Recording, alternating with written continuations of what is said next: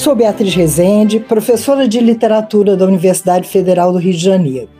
Participei da escolha dos dez livros finalistas do Prêmio Oceanos de 2021. Pedro Eiras era, até recentemente, conhecido como romancista, teatrólogo e crítico literário português. Em 2021, estreou na poesia em grande estilo, dando início a uma trilogia que evoca Dante Alighieri. No aniversário de 700 anos da morte do poeta florentino, Pedro Eiras publicou o primeiro volume, Inferno.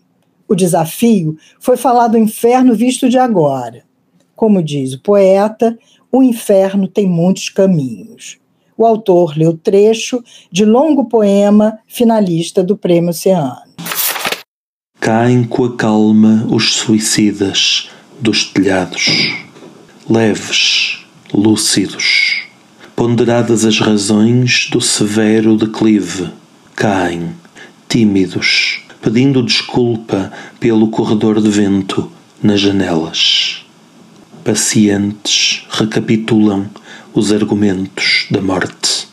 As letras miúdas no seguro de vida, uma palavra traída, esta dor sem conserto num corpo descontinuado. Morte em câmara lenta, suspensa em fio de teia. Eles pensam este fastio de respirar o currículo do sangue, a vida em déjà vu. Ou, como diz o outro, jejuo porque nunca encontrei nada que gostasse de comer, assim ou parecido. Calcularam o aprumo do prédio, a velocidade da queda. São inteligentes, lúcidos e calcaram com as melhores teses o verdete da esperança.